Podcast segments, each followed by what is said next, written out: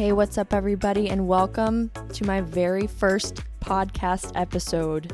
I cannot believe I'm actually following through and doing this.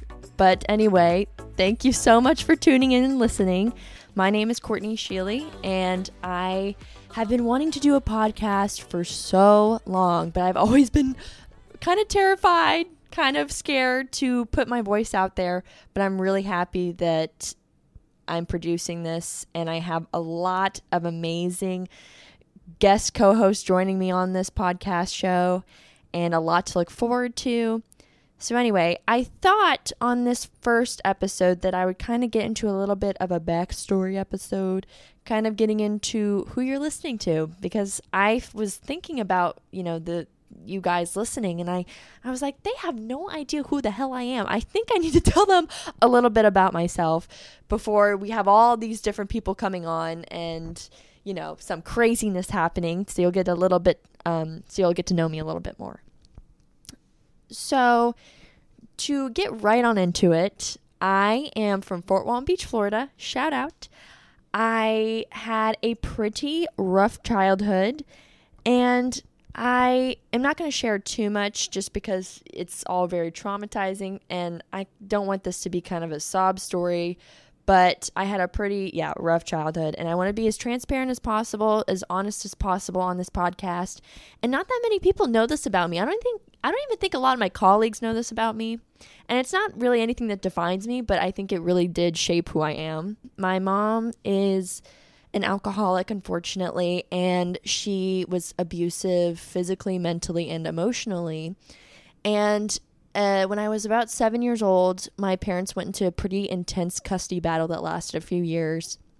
Fortunately, my dad got custody of me, and it was a blessing because just thinking about what I'd be doing with my life if I didn't live with my dad is just bonkers to think about, to be quite honest.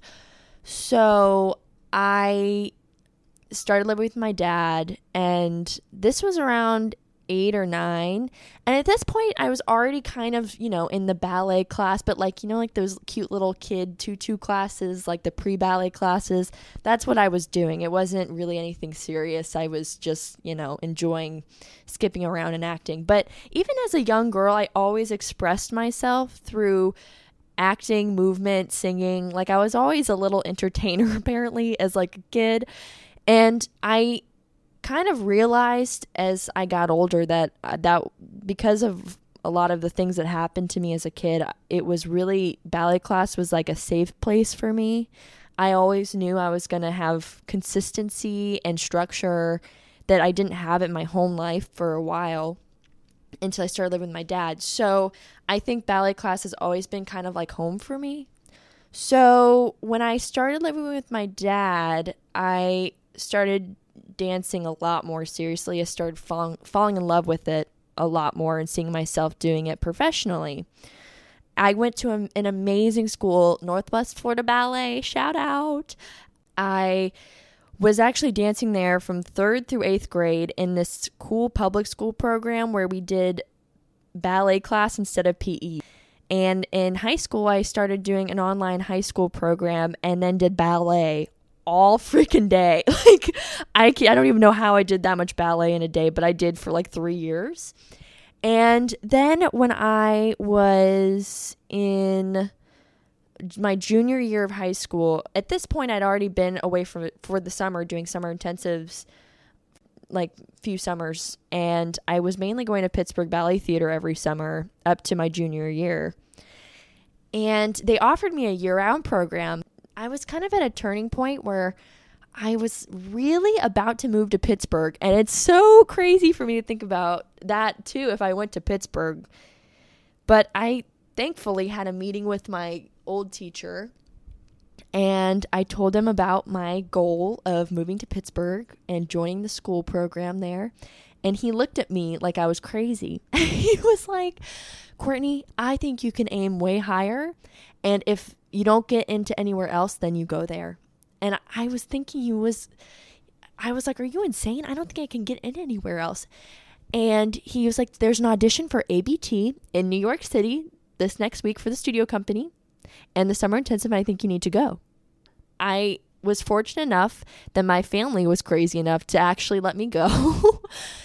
and I came up to New York, and it was my second time ever in New York. And I came by myself, and I had some amazing teachers that were living here that literally took me to and fro the airport to the studios to they fed me like they they were amazing um shout out to them too and I auditioned for the summer intensive.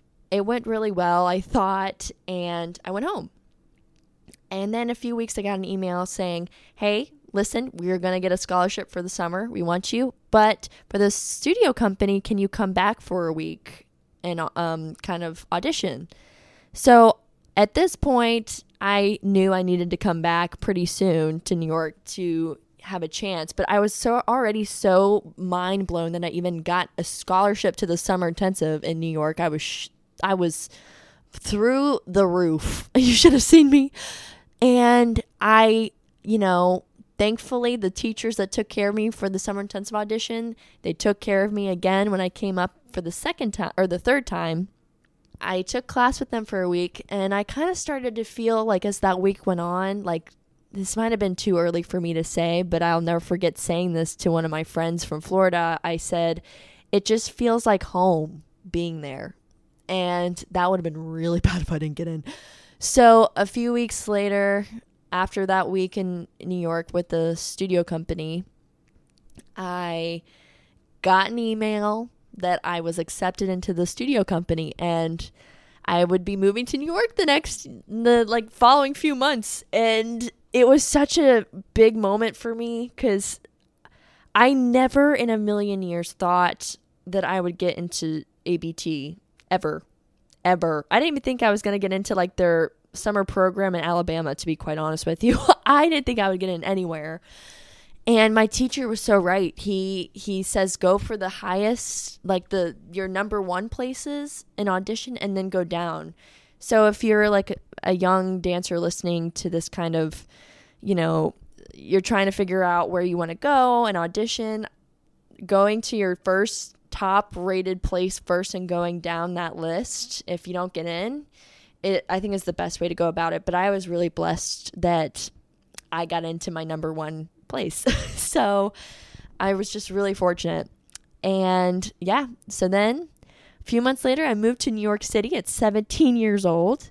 I was very fresh and doe eyed. I didn't know anybody. I I joined the ABT studio company and I moved into this amazing dorm slash apartment that a donor donated. It was 10 of us living there five girls, five guys, and a house mom that lived with us for a year. So that was probably the most, that was like my college experience, I would say. Because I didn't have one, that one year in studio company was definitely the year that I was like, oh, because growing up, I only had like one boy in ballet class with me and now I was like literally living with like five different guys. So it was just a college experience. And after a year in studio company, I was fortunate enough to get promoted as an apprentice to the main company. So, an apprentice contract is interesting because it's not a full time permanent position. It's kind of like the test time. it sounds so bad, but it's like your trial period. But anyway, I joined as an apprentice. So at this point, I was, you know, with the main company for Nutcracker as an apprentice. Really fun, lots of fun. Um, very scary time though. So I was an apprentice for literally, I would say four four months, and then I got promoted to corps pretty quickly. I was promoted to the Corps de Ballet January of 2017. Yeah, January of 2017. So yeah, so then I have, you know, was dan- I've been dancing for the last, you know, however many years as a Corps de Ballet dancer. Um, however, the last few years have been very difficult for me. I starting from probably the age of like 13, I started having um, kneecap dislocations. So this is a whole other phase in my life. Um, I call this my terrible knee phase. So I had reoccurring knee dislocations starting from like the age of 13.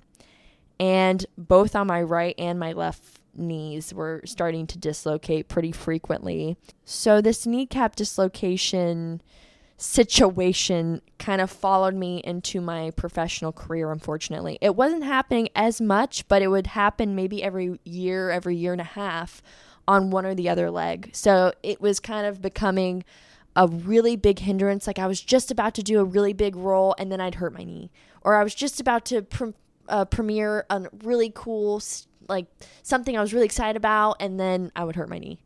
And it just became a really annoying, annoying, annoying thing that kept holding me back. So when the pandemic happened, obviously no one was working. And in October of 2020, I was simply walking my dog. I have a dog, by the way, Corgi Roo. she is amazing. Anyway, not to talk about her, but we were walking and I had a terrible kneecap episode where my kneecap dislocated twice in a row. I knew it was ca- like catastrophic. I knew it was going to be bad. I knew I needed to get surgery.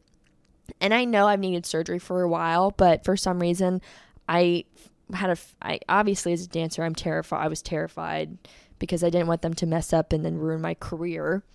But at this point, I couldn't even walk without them going out. So I think it's clear that I needed surgery a long time ago. So I immediately went to HSS after I hurt my knee. They are the number one orthopedic hospital in the whole country. I'm really lucky that they're here in New York. I don't know what I would have done if they weren't here.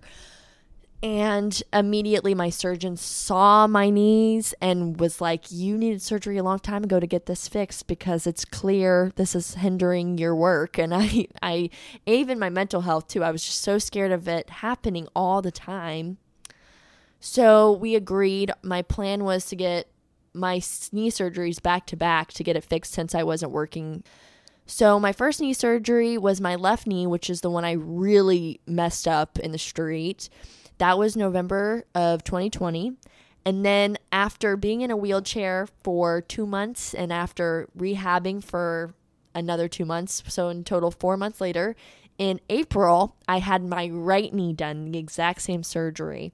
So that time in my life was pretty rough because mentally I had to go back into being in a wheelchair for two months. I had to go back going through this whole process again which in the long run, I'm so glad I got it done back to back and just got it out of the way. And then I had my final surgery in August of 2021. And that was to get the hardware taken out because I had in total four screws in both of uh, four screws in my shins. After that, it's been a journey. So this is pretty recently. This is like only a few months ago. I've started ramping up. I started getting back into shape, started training a lot more. And now, currently, I'm back with the company. I'm back with ABT. I'm back dancing. I'm still not 100%. I'm not jumping or doing anything crazy, but I am back and in the room rehearsing. So I'm really lucky that my surgeon took such good care of me. She knew how terrified I was that, you know, if they messed up one of my knees, I, I would have been out of a job. So I'm really fortunate that they took such good care of me over at HSS. It's all good. I am back dancing. The hardest time is over, thank God. And I'm so blessed to have all my friends, and you know who you are amazing people, literally take care of me, literally like bathe me when I needed help. Shout out to all the people that were there for me. Love y'all. So, to wrap up this episode, I'm so happy to tell you that my amazing co host next week is absolutely phenomenal. She is someone I've known since 2015 when I joined ABT Studio Company, and she is an incredible dancer. I'm sure if you're a bunhead, you'll know of her because she is definitely an up and coming star. I love her to pieces. So, look forward to that next episode. Thank you guys so much for listening to my very first episode of Court's Corner. I can't wait to see where this journey takes us, and I am so, so grateful for all of you for listening. This is just the beginning, and it's only going to get better from here. And I will see you in the corner with me next time.